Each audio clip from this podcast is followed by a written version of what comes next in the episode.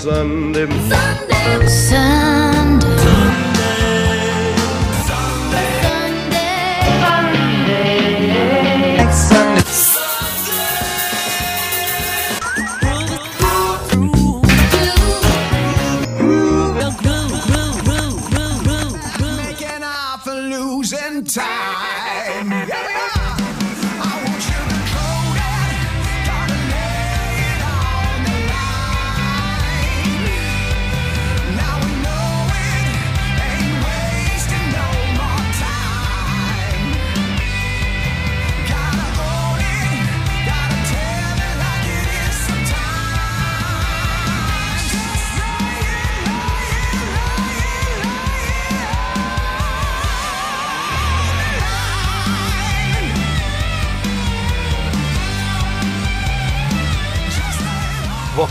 Sunday Groove, episode 34.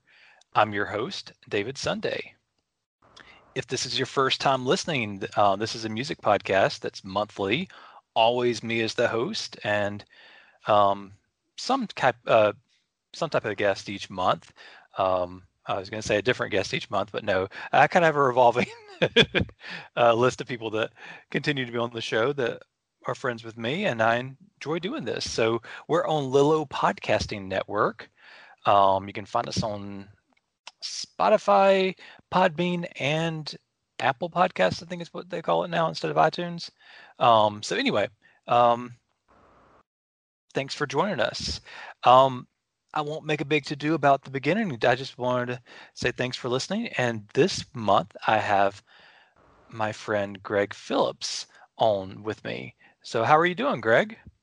I am doing okay, uh, David. I appreciate you having me on again, uh, particularly with the subject that we are discussing today. Um, it's been a 2021 has been a wild ride for me, and uh, hopefully the best is uh, ahead. I um, I feel that sentiment very well. I um, I, I didn't really know how much I'm going to get into it, but I was.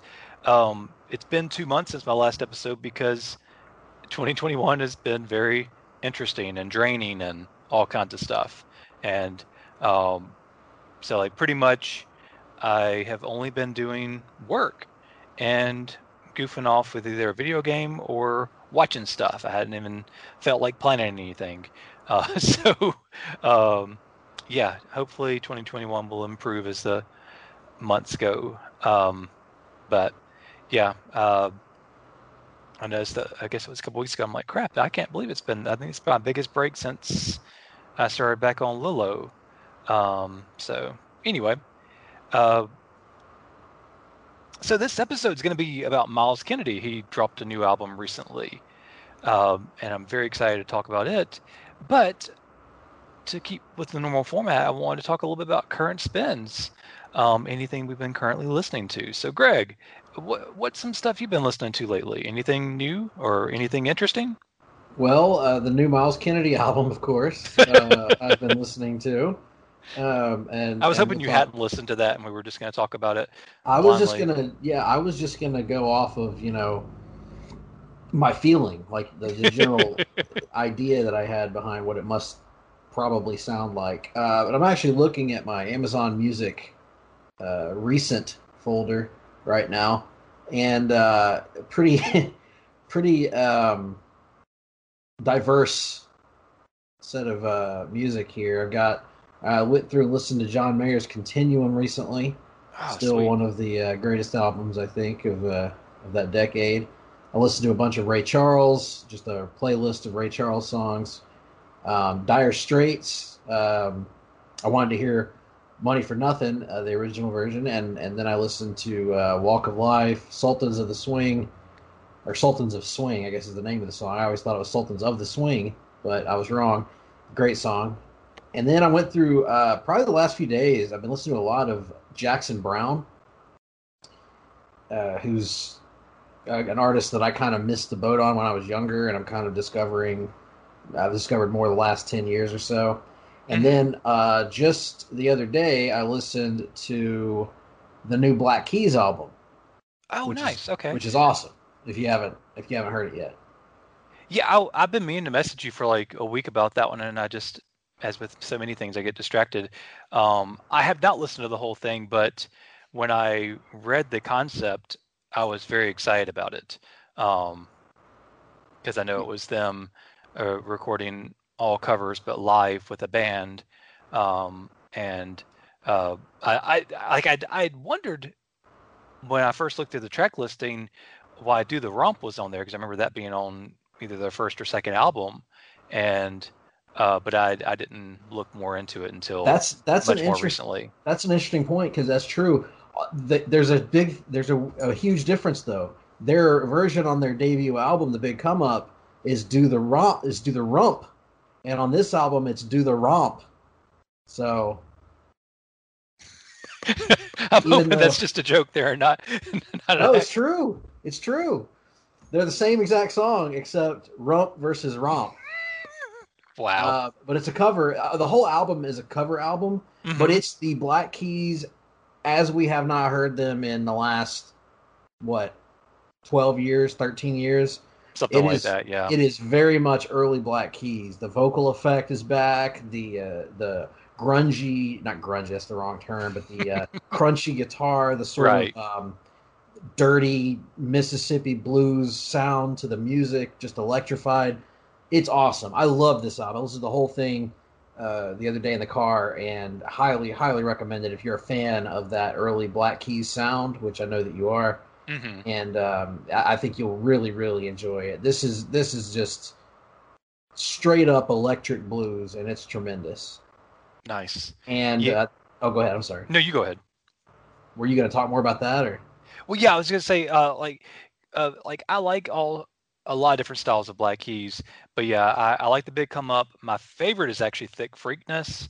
Um, but yeah, as as we all know, if you listen to many of their albums, they've changed tons over the years and became become much more poppy with some blues in there over the years, and like had like heavy production and all that kind of stuff. So yeah, the thought of them being back to that more basics is a really cool thing.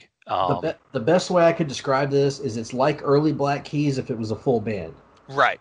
So there's more uh, there's more sort of instrumentation because it's recorded live. Mhm. but it's uh, it's it's still got those those bluesy roots. And then because I was in the uh, mood due to listening to all this Myles Kennedy, I went through and re-listened to uh, Tremonti's album "A Dying Machine," Oh, nice. and it's uh, still great. I can report back; it's still it's still every bit as excellent as it was when it came out. It's funny that you mentioned this. I mean, I know this is not a visual podcast, but I'm actually wearing my Tremonti Cauterize T-shirt today, um, from when we saw them in 2015. Yes, Uh, yeah. Um, I've not listened to Dying Machine all the way through and recently. I'd listened to Dust and most of Cauterize recently, but um, I didn't quite make it back to uh, a Dying Machine all the way through. Like I, I listen, I, I had it on shuffle or something, and so I heard a couple tracks off of it. But obviously, at the time, I, I was in love with that album, and I'm sure it holds up very well for me as well. Hmm yeah, it's it's it's tremendous from top to bottom. Oh, so I'll I'll just tell you this on air. I I saw the other day that apparently at some point, um, Dan from uh, the Black Keys has recorded a album for Tony Joe White, and that is coming out on Dan's label. Ooh, Um, interesting. Yeah, so um, I'm not really sure when the project took place, but it's got an old picture of Tony Joe White. So, I, but I, of course, he would have been old when he would have. Like he, he looked young in the picture, is what I mean. Um, so I don't really know when this took place, but I saw that listed the other Is it day. like a duet album or just a tribute album? I I know I think it's actually like I think Dan just recorded it for him like as the producer or, or whatever I Oh. think. I could be completely wrong on this because I'm going completely off memory, but um I do remember seeing that recently listed and I was like that's a really cool idea and oh yeah, here it is. Tony Joe White, Smoke from the Chimney um per, yeah, it's Tony Joe White's officials new album produced by Dan. So yeah.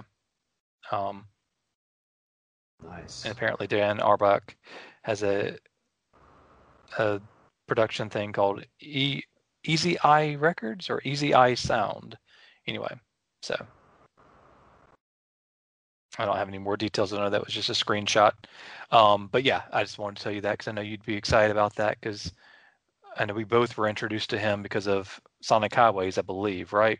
Um, the show. Yes. 2014? Yes, that is correct. Yep. Sonic Highways, good show. Oh yeah, I rewatch. I finished a rewatch of that several months ago, and uh, I had it on DVD for a long, long time. So I finally watched like all the deleted scenes, and that was cool too because there were a lot of interviews that were a lot shorter, or even some that just didn't make the cut. Um, so that was pretty cool. Uh, you know me and my music documentary thing. I'll watch that stuff for hours and hours and hours. So, um, which speaking of that, that uh, uh, I think this fits in here because it's um, music related. Uh, Dave Grohl has two projects currently um, that you can stream. Uh, one is uh, what drove us, um, or what drives us. Uh, crap, did I do that? Say that wrong? Anyway, it's uh, about touring in a van. Yeah, what drives us? And if you want to watch that, that's on the Coda collection on Amazon Prime. But uh, you can just add that for a week, and it- they'll give you a free week subscription of that. And so I watched that, which is pretty cool.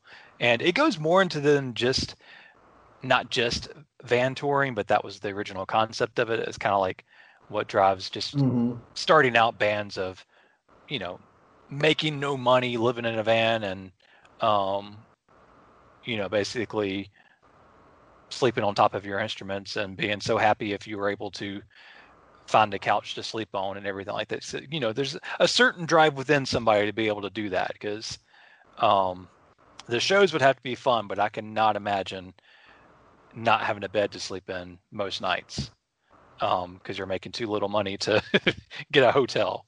hmm So that was pretty cool.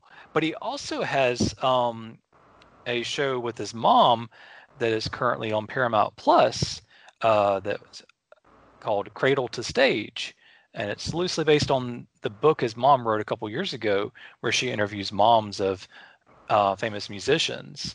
And so this, they did uh, six episodes, and very weird how they picked who they were going to be interviewing for this. I don't know if it was like the mom's favorites uh, people that she talked to, but um, in this version, half the episodes the mom, uh, Dave's mom, talking to this famous person's mom, and another half of it is Dave and that person interacting. And so far, it's been uh, let's see. First episode was uh, Dan, I think Stevens is his last name from Imagine Dragons. Um, second episode was Pharrell Williams, um, which was really cool hearing Dave and him kind of bond over drums because they both started out as drummers. Uh, and Pharrell Williams actually played in a drum line in high school, so that was interesting. And the most recent episode was uh, uh, Miranda Lambert. So, um, but I know coming up there's going to be a, I think there's a Tom Morello episode. I know there's a Geddy Lee from Rush, and then I think there's another country one that's kind of bizarre. But it's been a fun show. It's not uh, not amazing. It's definitely not Sonic Highway's level of quality, in my opinion. But you know me, I, I'm a huge follower of everything Dave Grohl. So, um, you know, put music and um, documentaries together, and I'm I'm all in. Just don't get it confused with the movie Music and Lyrics. I actually like that movie, but that's probably not shocking to anybody that truly knows me, considering I have a love for Hugh Grant. I I I find him very Charming. charmingly befuddled.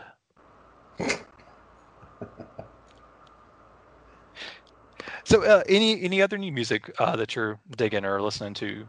Um, I don't think so. I think that was pretty much it. I'm, I'm listening to a lot, but that's pretty much uh, those are the ones that I've been focusing on. There, I mean, I have a few other songs here and there, but those are the ones that stand out. Right. Understandable. Um, but there was a couple I was gonna throw love to. Um, one that I'm really, really it's probably my next album that I'm super excited about is um, Mammoth uh, with Wolfgang Van Halen. Uh, that comes out in June, and I have been super impressed with what he's put out so far. Um, like I knew him as the bassist when he uh, recorded the first Tremonti album, and then I met him on that tour, like very quick meeting, but still. Um, and then I remember he did not do the tour for the second Tremonti album because he was on tour with Van Halen, which who can blame him? Because if you got a chance to tour with your dad, why wouldn't you? Um, but like I just didn't know like that he was more of a musician than just playing bass. Um, but uh, he apparently plays guitar and sings incredibly well, and um, it's I've really enjoyed what I've heard so far. Like the first single he put out was "Distance," which is like a much more like poppy, like um, sounds like something you would hear on the radio. Um, and I know it did really well. It was dedicated to his father, who of course passed late last year. But it's a it's a good rock project, and he has an incredible voice. So I'm looking forward to more. And it's got uh, Garrett Whitlock from uh, the Tremonti Project on drums again, and Oh, Uh, nice. yeah, so it's really cool uh, seeing and hearing him back because I know he had dropped out somewhere um, with Tremonti. I think he just got burnt out and needed some time not to be on the road. Um, so, yeah, I was happy to see another familiar face and definitely hear a distinctive drummer that I'm really dig his style. And the other things I've been listening to, I'll try to keep this short. Sorry, I know I'll go on too long about everything. Um, but let's see. Um, oh, Manchester Orchestra had an album came out very recently that's really good and so different than uh, their last two albums, and I love that about them that they are not afraid to experiment and do something new uh, with each album. Because the album that broke me on them was 2013's Cope, which was kind of a straight ahead uh, indie rock album. Uh, kind of had some grunge elements and stuff. And then they did a kind of more mellow, beautiful album a couple years ago. And then this one's a mixture of mellow and I don't know some good rock and I don't know how to describe it. Uh, It's really really good, but it's called The Million Masks. The Million Masks. I cannot say masks plural very well of God. Um, so look that up if you like them at all. Uh, and then right before we get on air, uh, I was talking to Greg about Royal Blood had their new album come out recently, and it's very bizarre because um, the production on it it kind of comes off like a a dance album, kind of like Foo Fighters went for with their new album. Um, but it's really really good, and it's a good rock album too, and it's an interesting step for them to go with, or a kind of new um, step forward or different direction for this album. Um, and if you really want to hear probably the best song off of it now, if you, if you can catch find the orchest, orchestral, I cannot talk today, uh, version of Typhoons by Royal Blood, that is incredible. Agreed. I heard that as well. Um, in one of our music groups on Facebook, I, I saw that video and uh, it was very, very good. Oh yeah. And I think the last thing I'll throw some love to is the Larimores, and that is um, The what a what's? the Larimores. I'll spell it L A R I M O R E S. Hmm. Um, this is uh, Denny Smith from The Great Affairs. Um, he did a little side project with, I think the drummer, is normal drummer Kenny, but a couple other guys. It's just a little EP. It's um, a little more mellow than the Great Affairs. They're more straight ahead rock on their newer stuff. Um, but it's got some harmonica used really well on there, and it's just I don't know, it feels more, a little more roots based, but it's really really good. Um, so I that very recently came out. Um, I've been getting into the Great Affairs a lot more over the last few months after they put out their album in October. Um, uh, let me just say the name of it. It doesn't take that much longer to say it right. Um,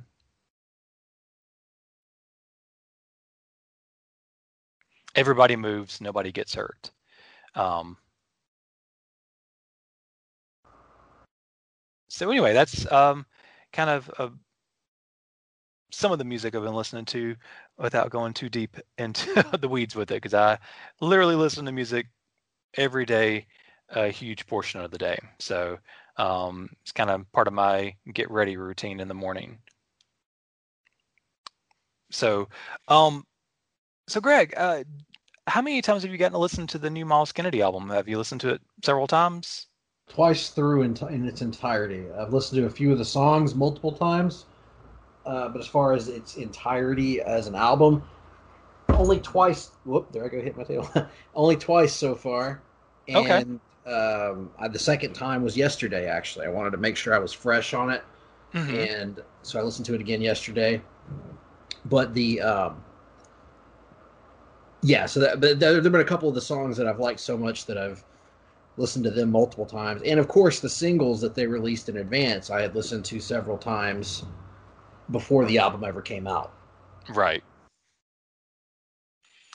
Yeah, I, was struggling to try not to wear them out, but also, you know me, I get very excited and I listen to tracks over and over again. So, um, actually, the day the album came out, uh, the first time through, I listened to the whole album, and then after that, I was just to give love to the deeper tracks. I like on Spotify, you can hide certain songs, um, so I hid the um, pre-releases, and so I just listened to the seven songs that were new to me. Interesting. Yeah. Uh, I mean, now I'm back to listen to the whole album because I love the whole album, but um, it's a cool feature on Spotify that I found. Um, and it kept me from having to just do a new playlist. But yeah, he dropped his new album within the last month called The Ides of March. And it's an album I've been very much anticipating for, well, ever since he put out the last one. Like, I really wanted another solo project from him because Myles has always been an incredible singer, and uh, we of course love him from Alter Bridge. Um, but we've seen some acoustic footage of him, and we um, just knew that he had um, this other side of him. Heck, even on the uh, Amsterdam DVD, there he does like a blues song uh, uh, cover on that one, and it's just I don't know uh, when you can see a musician's that talented, you kind of want to hear what's going on inside their head on you know just their basis on their Right, something that might not fit the band Alter Bridge, but Right. is more akin, akin to whatever he uh, would like to explore outside of the genre of heavy metal or hard rock. right. So yeah, it um, you know, uh, I think we're going to start with Ides of March, but I'll work our way backwards a little bit. But um, so he put out uh, Year of the Tiger, I think three years ago, and yeah, so I, but I've been like wanting more of that since then, and uh, with the and, and you and I got to see him on that Year of the Tiger tour, Mhm. and it was a, an incredible show. Actually, the last concert that I have been to, um, and it left a huge impression. It was a great show, and you know, like you, I, I became fascinated by the idea of Myles doing more solo projects, and I believe there's still an unreleased solo album that he did. If you recall, years ago he recorded a solo album, but apparently he didn't like something about it, so he ended up redoing the whole thing, and that's where we got Year of the Tiger. So right. I still am hoping that we get some of that released at some point. it would be wonderful. Like, I, I, I understand he might not be as proud of it or feels it's dated, but yeah, it was around the time of one of his early Slash albums, and he made the comment about that he just did not want to oversaturate between Alter Bridge and Slash project, uh, his voice being all over the radio, and I'm just like. I don't think any of your fans are going to care about that. You know, we're just going to want to hear more. So yeah, there there was an album and for some reason he shelved. So hopefully, hopefully that will come out at some point. Um, but thanks to the pandemic, he had a chance to record this as soon as he did because otherwise he'd been out touring "Walk the Sky" by Alter Bridge, their 2019 album that they did not get to tour a whole lot for because it was late 2019 when that came out. And so the Ides of March brings back um, the same bassist and the same drummer. Um, so uh, that adds a lot to the style and just the overall presence of the album. Uh, what what would be your standouts from it, or do you have certain ones that stand out to you more than the others? Yeah, so I think I like almost the entire album. Actually, uh, really, the entire album I at least like. Uh, some of it I like less than others, but most of it I really like. But I think the two songs that I keep going back to more than any others are "The Ides of March," the title Mhm. song, and "Worried Mind," the closing Yes. track, which is Mhm. my favorite on the album. Actually, um, I I was all set listening. I was driving late at night. Uh, on an hour drive from uh, Dothan, Alabama, to Troy, Alabama, where I where I live, and I was in a in a kind of musical type mood. I was I was kind of you know wanting to, something to help my mind drift away, and and then I, I, I was all set to say that the Ides of March was my favorite song on the album.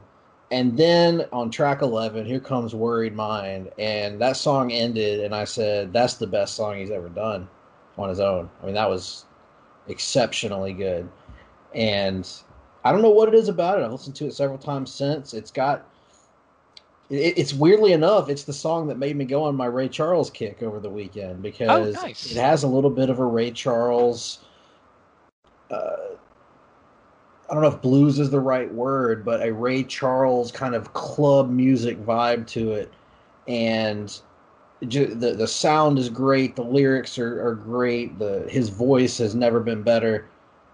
It's a great song. It really is. It it it took me to another place when I was listening to it, and that's the highest compliment I can pay to a song right now. So that was that was exceptional. And Ides of March the same way. Ides of March has a great guitar solo in it that if you didn't know any better, you would you might think that it was a Mark Tremonti type that was delivering this solo instead of Myles. He's Right. It's very good. It's emotional and it's it's uh, graceful. It's high quality. It's not uh, it's not showing off. It, it's it's appropriate for the song, and it's outstanding. I you know if you ever if you've ever doubted Myles Kennedy's chops as a guitarist, this is the song that I would say to listen to. And same thing with Worried Mind, but in Ides of March is a longer song, so he gets to he gets to, to, to do a little bit more on it. So those are the two standouts to me, but there are some others on here that are great. Wake Me When It's Over uh, stands out to me. I love that one. Uh, In Stride is a great song, one of the singles that they released ahead of the album. That's a really good song. Moonshot's a really good song. Um, Sifting Through the Fire is a really good song. I mean, there's a lot. Uh, there's a lot on this album to to love. Love Rain Down is pretty good too. So Mhm. yeah, I almost everything on this album is really good to me. I, I even the ones that I'm not as high on, something like Get Along or Wanderlust Begins, they still have good riffs, and so there's something hooky in the song that, that draws me into it. So, but but yeah, like I said, the two that stand out to me the most of all, Ides of March and Worried Mind. Nice. Yeah, Ides of March. Uh, I'll just read my tweet that I uh, put out like after my first or second listen of the song. Uh, Myles Kennedy has crafted such a beautiful and unique new song. I love everything from the stellar vocals, sometimes mellow vibe, and then incredible guitar work slash solos. This song is truly epic. Um, and it is like it's one of those that begins uh, so beautifully and you really don't see that it's going to go turn into such a rock song and then yeah his guitar solo i think that's a probably only this like second epic guitar solo i've heard from him um because i know doesn't he do guitar solo on blackbird and then Yeah, yeah he- does the other one Yeah, he Um, yeah he has one of them in Blackbird. Yeah. yeah and uh but yeah obviously in alter bridge since tremonti that's uh you know his duty as lead guitar you know he takes that route on you know almost all the songs but miles is a, an incredibly accomplished guitarist but as greg said he like it he put something impressive out there but it's not like too showy because like some guitar uh guitarists you can tell like it's just like overly busy um for the sake of being overly right. busy and just showing hey i can do all this um and the same thing that drummers do sometimes when they're just going so insane and like you know kind of derail the song um this is not that at all um so yeah ides of march is probably my favorite off of it um one thing I noticed, and I cannot properly verbalize, and maybe you'll know what I mean, um, is tell it like it is. It's kind of got like it sounds like guitars that are almost like layered. It gives me a southern rock vibe, um, and it puts me in the mind of like a specific band, or it feels like a specific band, but I have no clue who it is. Yeah, I'd have to hear the song again to to figure that out, but I know exactly what you're talking about. I think I picked up on it too. Um, I'm gonna look up the lyrics right now to see if I can remember what it sounds like. But yeah, yeah, carry on. That that's a great that's a great point though, because I had that same thought. I just couldn't remember the name of the song. Yeah, right. Well, it's funny. Um, there's some other things like lyrically in that song that are probably said more than "Tell It Like It Is." So I've been calling it the wrong name up until last night. I made sure and actually wrote down what the name was. Uh, and without the lyrics in front of me, I cannot remember what's the more prevalent lyrics to it because this is still pretty new to us. I think it's only two weeks old. Um, so, uh, so yeah, I really, I really dig that song a lot. Um, I did not make as many notes as I meant to. Um, oh, one thing that um, my frequent collaborator and producer of the show, um, Andy Helene, had pointed out that he felt um, that this album kind of reminded him more of uh, kind of some Alter Bridge and Slash stuff, but with like other instrumentation added in instead of just being straightforward rock. And I I almost completely disagree with them on most of it, except for the song In Stride. Um, there's something about that riff that really could fit on a slash solo slash record um, and the conspirators. Like that is definitely something about it that I'm like, yeah, I, I can hear it there. Uh, I don't as a whole hear it, but I, I did notice it on that after he made that comment to me. By the way, the band that I think that uh, uh, the band that I think that you were thinking of for "Tell Like It Is," uh, at times I kind of hear a little bit of that Black Keys sound from around the Turn Blue album, but Mhm. then the band that it really gets me in the in the chorus is Led Zeppelin actually Okay. when it's like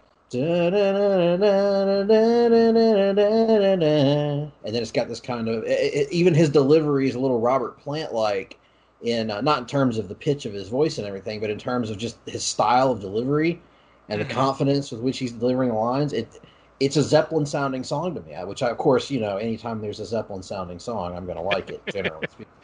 Right, right. And that's one I actually overlooked on my uh, song list, but I really like that one too because it's so different. That's a song that you would never hear on an Alter Bridge album. Oh, definitely not. Yeah, uh, yeah. And for the longest time in it, because it's kind of a continuing theme in there, I, I thought um, that the song might be called "In the End" or uh, just "Lay It on the Line," which is said several times in there.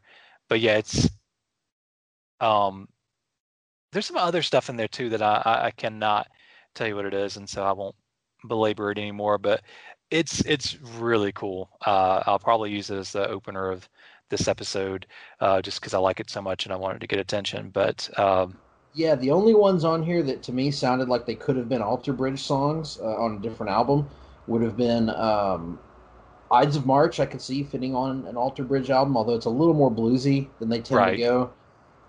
Moonshot could be a ballad on Yeah. on an Alter Bridge album, uh, really good, and that might be it for the songs that I could really hear. Uh, fitting on Alter Bridge. Maybe Get Along to a degree, uh, but I don't think so. I think that would only that Get Along is probably my least favorite of the songs on here. Um, and I say that, and I still like the song fairly well, but but it's probably my least favorite on here. It might have fit on the last the last hero, which would be like on the, the lower tier of Alter Bridge albums. Even though it's still enjoyable, but um, I actually was going to say right before we started this podcast, I watched an acoustic version of Get Along, which is a song that I, I again doesn't really strike my fancy on the album. However, the acoustic version is really good. So I, I think that's a song that is going to be one of those that works better acoustic than it does in a in a fully instrumental type vibe. mhm.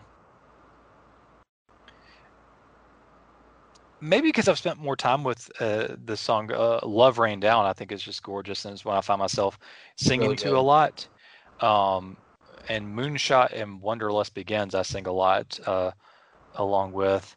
Um, and definitely "Worried Mind," but for whatever reason, while we've been recording, I cannot hear uh, "Worried Mind" in my head. But obviously, just even the concept is something I relate all too well with. um, You know what it sound? What it doesn't sound like this song, but the song that came to my mind the first time I heard "Worried Mind" was that song that closes out. And it's it, interesting the parallels here because it's also an album closer. The album that closes John Mayer's Continuum album, "I'm Gonna Find Another You," is kind of sonically what this song reminded me of. Oh, nice. Yeah, that is one of the best songs on that album. Um, and an album that I'm now, after we record, I'm going to have to revisit because I haven't listened to it in at least a few years. Yeah, it holds up real well. Yeah, I, I knew at least a few years ago when I went back to it. It's definitely always going to be my favorite John Mayer album. Um, with a close second would be um, the John Mayer Trio album that he did like the year before. Um, so yeah, obviously, if you're listening to this, check it out. Uh, uh, if you like Myles Kennedy at all, definitely check this album out. But I, I think because it's a second solo album, I kind of do want to jump back to the first one a little bit. And um, what are your thoughts in compare comparing it to the first one? But one of the things that stands out is that these two albums are so different Mm-hmm. from one another. And not even a judgment of quality because I actually love Year of the Tiger. In the past year and a half, Year of the Tiger has really turned into one of my favorite albums over that span. It's but it's different. It's a moody album. It's a more it feels like a more I think personal album, like a more um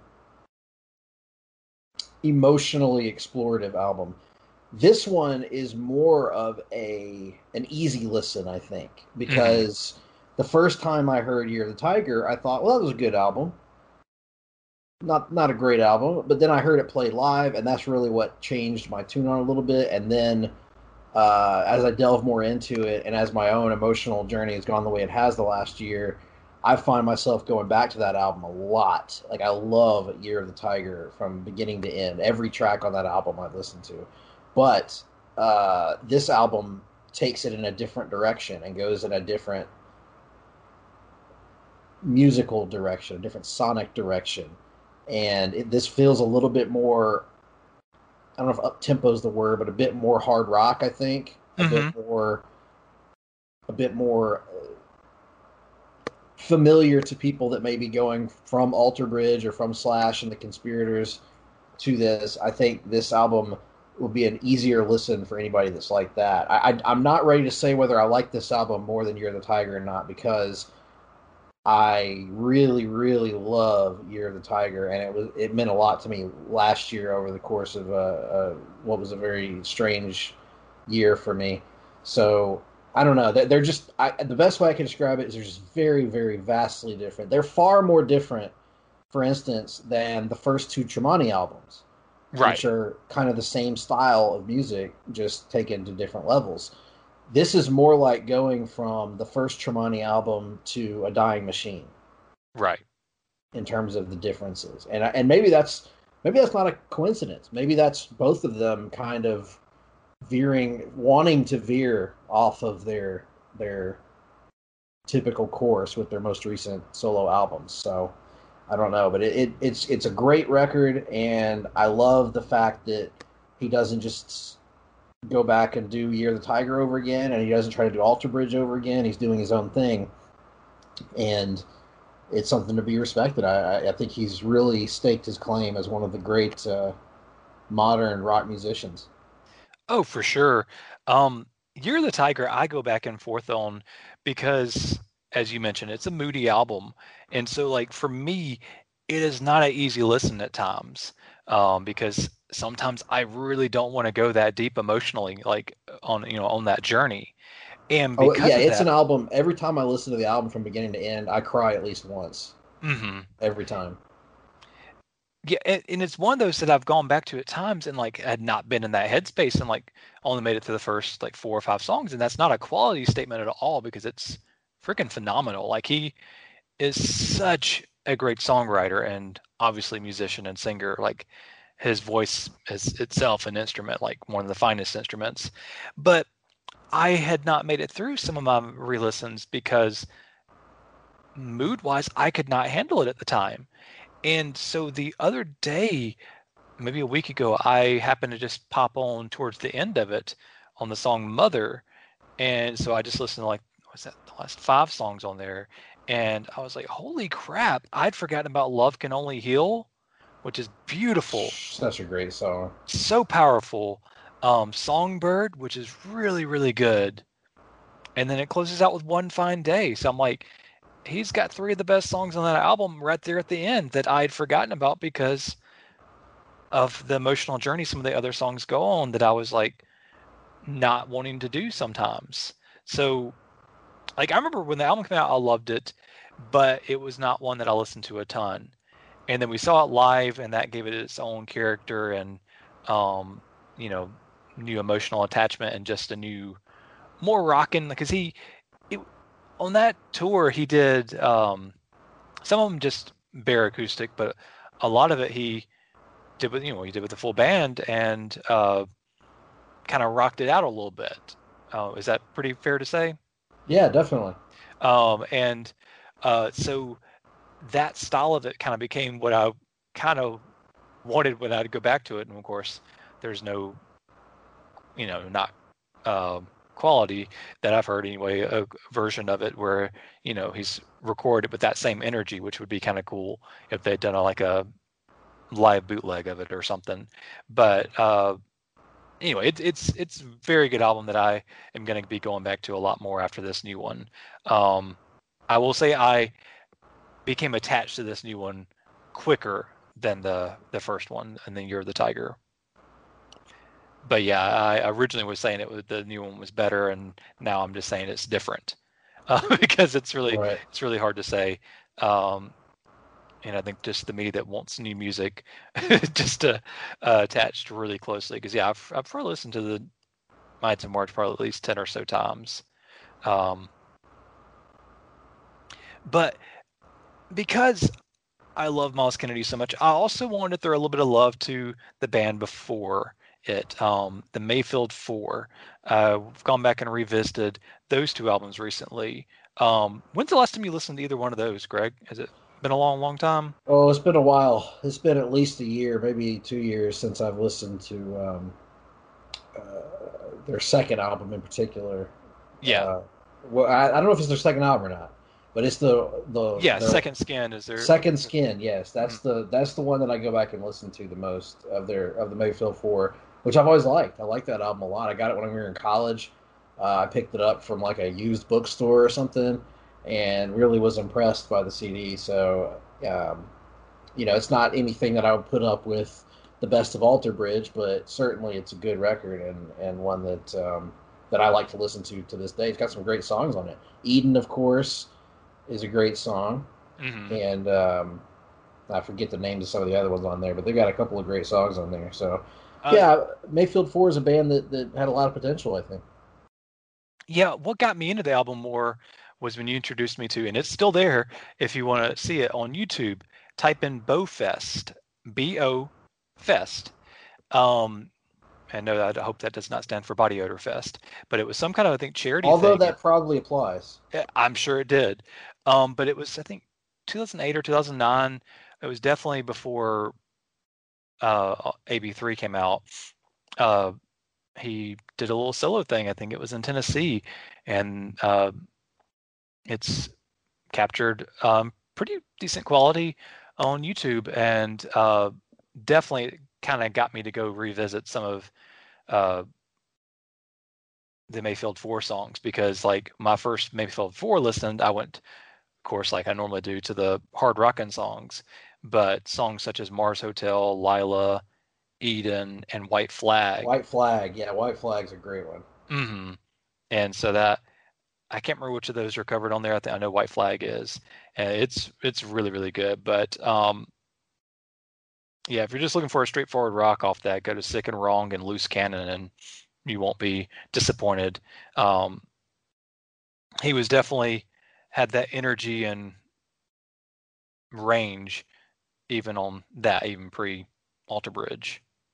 And then I went through the first album, Fallout, uh, yesterday, and let me see if I have the screenshot of the one that stood out the most to me. Uh, Don't Walk Away is a gorgeous song on there. And then the one that m- explains why the song sounded familiar when I finally heard the original uh, a couple years ago. I was watching the show The Deuce on um, HBO, and the theme song for the first season is Inner City Blues Makes Me Want to Holler.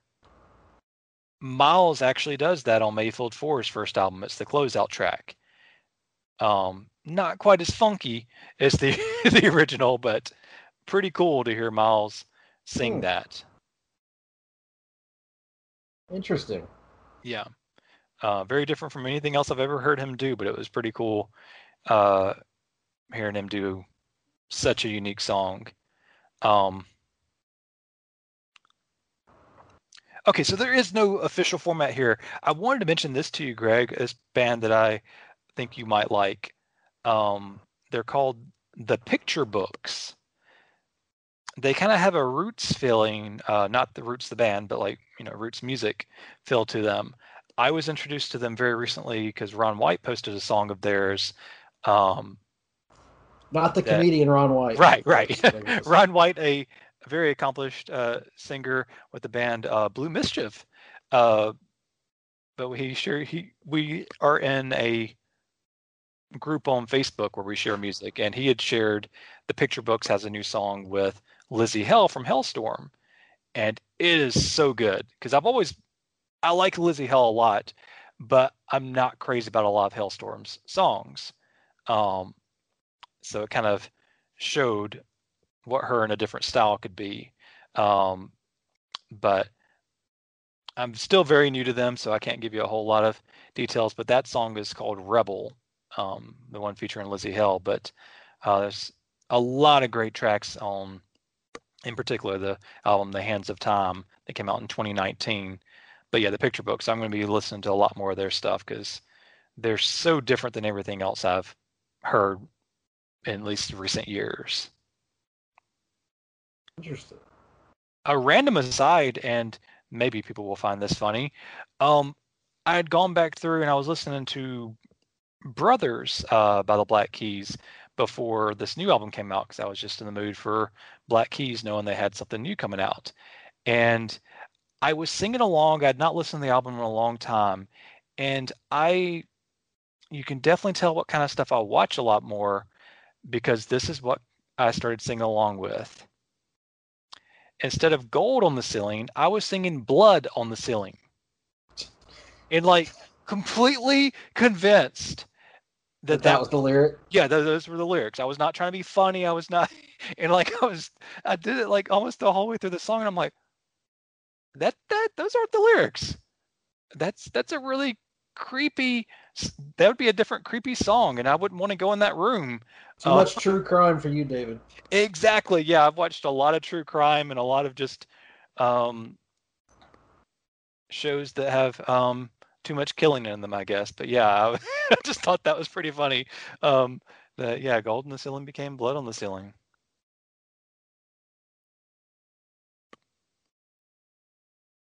Um, so do you have any other thoughts regarding Myles Kennedy, Alter Bridge, Mayfield Four, any of that? Well, I think everybody that, that is listening here probably knows that I'm a huge fan. Alter Bridge is my favorite uh, modern rock band, and Miles Kennedy is such a key cog in that in that machine. And I'm really happy that he had this great album that just came out. His solo records, I I, I, I like his solo records so much that if the day comes that Alter Bridge decides to call it quits, which I hope they don't for some time, but I will be content to get solo projects from Myles and Mark because they've both proven that on their own they can also make great music. So that's the that's the big takeaway for me. And obviously Mayfield Four, lesser known but worth checking out. And uh, Alter Bridge, I still think Alter Bridge's last album has not gotten its just due because of when it dropped because they didn't Mhm. get a chance to tour for it, and it came out right before the pandemic. And it's a great album. It was a nice return to form and. Uh, has some real good songs on it. So anyway, big fan of Myles Kennedy. I think he's one of the best, most versatile uh, modern rock artists, and everybody should at least give the new album a, a shot. Oh, for sure. Um, I had a random thought recently. Um, Just and one. you know me so well, uh, sir. You definitely do. Um, well, the listeners probably know that side of me too, since they've heard me meander all over the place. But anyway, um, how cool would it have been? You know, we used to talk about uh, it, how cool it would be to have like a super group with all these like really cool musicians. Um, I think Chris Cornell and Myles could have had a really cool interplay between the two. I know they're similar ranges and everything, but I still think with their abilities to harmonize, they would have been able to do some something really cool. I agree. Uh, their their their voices uh, are certainly two of the most unique voices in rock music. So that that could have they could have done something great. Two great singers together. They could have called their collaboration project "Miles of Corn," and and they would have done quite well. Um, yeah, I don't think that's the name they would have gone with, but um, Well, that would have been their loss. yeah, I think I think so. Um, Anyone who's interested in more of my marketing ideas, you can contact me on Twitter at gphillips8652, and I'll give them to you for a hefty sum. Um, but yeah, Chris Cornell's been on my mind a lot lately because unfortunately, this uh, recently marked the four-year anniversary of his death. Um, and I always get kind of melancholy this month and do you get the infinite sadness? no, I don't get the infinite sadness.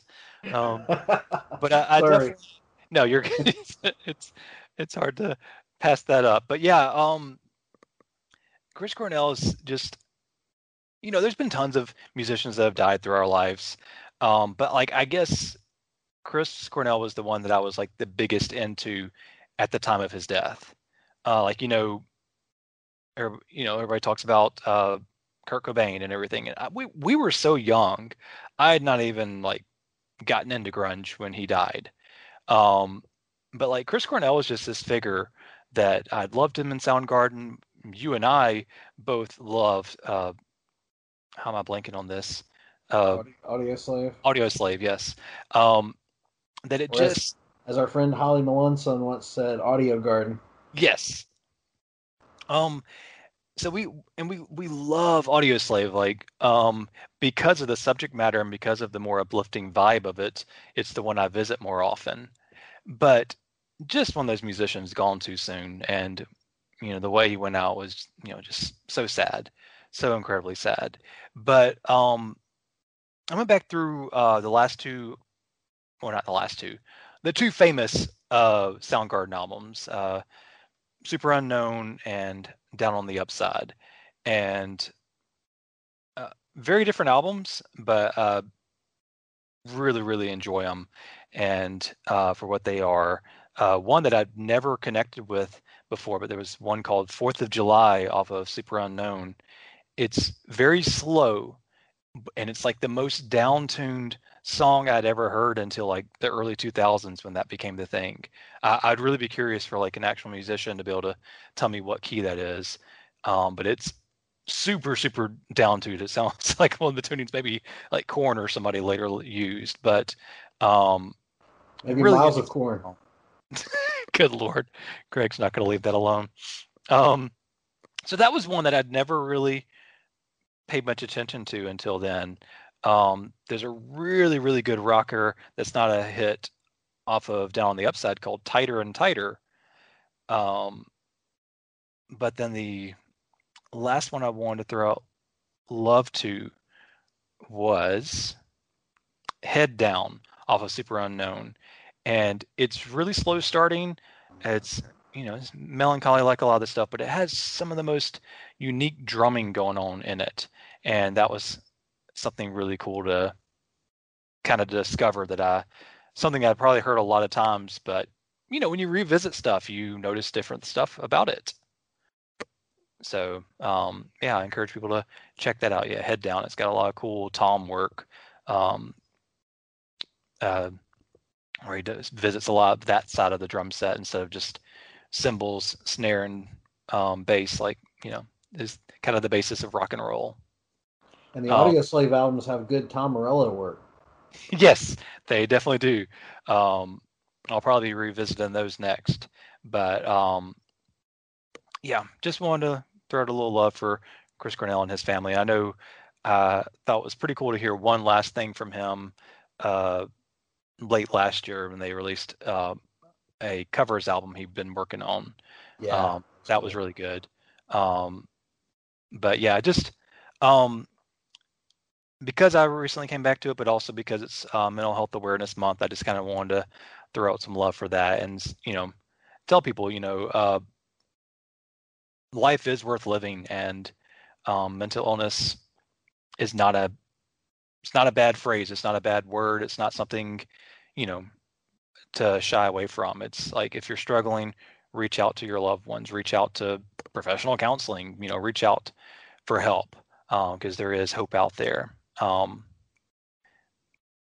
um, don't want to go on too long about that but that was just something that had been on my mind a lot lately because of that um, so um, do you have any closing thoughts that you want to give greg Oh, not really. Just hope everybody's uh, enjoying as as life slowly uh, starts turning the corner and getting back to some sense of normalcy, at least. Um, Mhm. Hope folks are able to stay healthy and happy and um, enjoy whatever uh, new tunes are out there and keep it uh, keep it coming. Listening to, to new stuff and old stuff that you've never heard before, which is new to you, which I do a lot of that. So. Um, keep an ear out, folks. Oh yeah, for sure. Uh, I I love discovering old stuff that I'd never checked out. Like Greg will recommend something by Zeppelin or something like that that I had not spent much time with. And I'll I'll recommend a song right now, actually, to the listening audience. Okay. A song that I actually discovered about well, a little over a year ago in a Kohl's of all places, as they were playing it on their PA system. Was Kohl's in Mobile, and actually, no, it may have been last November. I can't remember. No, it was it was a while back, but and it was a song, and I knew Rod Stewart was singing it, but I had never heard this song in my life, and it was funky and it was awesome, and I was getting into must have it. been the faces. No, it was Post Faces. This Oh. is solo Rod Stewart, Oh, and this is early '80s Rod Stewart, in fact. So which even surprised me even more. So I, I, I listened to the lyrics, and when I got back to a chance to look on my phone, I typed in the lyrics that I could remember to try to figure out what the song was, and it pulled it up, and I added it to my Amazon Music library and listened to it, and now it's one of my permanent songs. And the name of that song, the song which I am to which I am referring and currently looking up to make sure I get the title right and killing time in the process, is as follows Not the Passion. name of the song. The name of the song is Passion by Rod Stewart. And I looked it up online. It has an interesting history. The song was apparently written for the soundtrack of a, a movie that failed miserably. But nonetheless, the song is awesome. And it's like un- unlike any other Rod Stewart song you'll hear. It's like the you have to listen to it with good speakers or with headphones.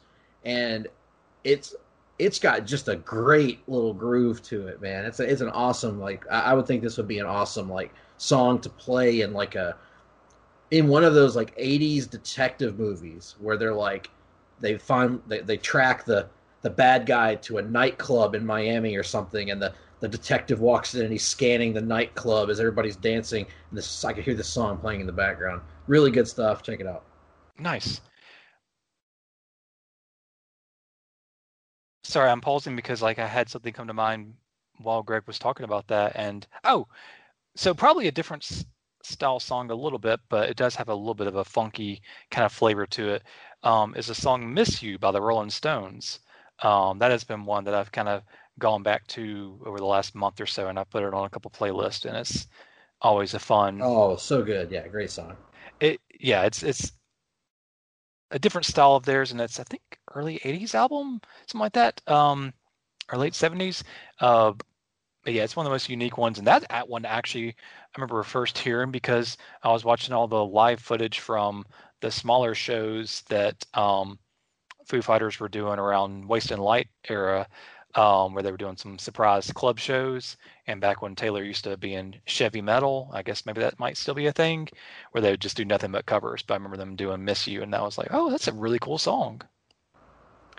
Um, and so in closing, uh, I, I will tell you how to reach out to me because I, I love hearing from people, uh, whether it's ideas for the new um, episodes or whether it's just comments on what we talked about. Um, I love recommendations. I've used a ton of them over the last four or so years that this podcast has been in some sort of formation. Um, but you can reach me most easily on Sunday underscore groove underscore on Twitter. And I'm a little more active on Instagram these days.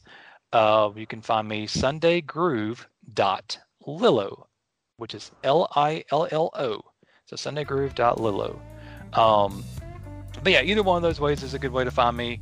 I just I can maybe because I've been on less time, I can navigate through Instagram a lot easier than I can uh, Twitter, which is just like tons and tons of stuff that I don't even care about that I'm seeing, and um, so it just takes a while to go through the stuff.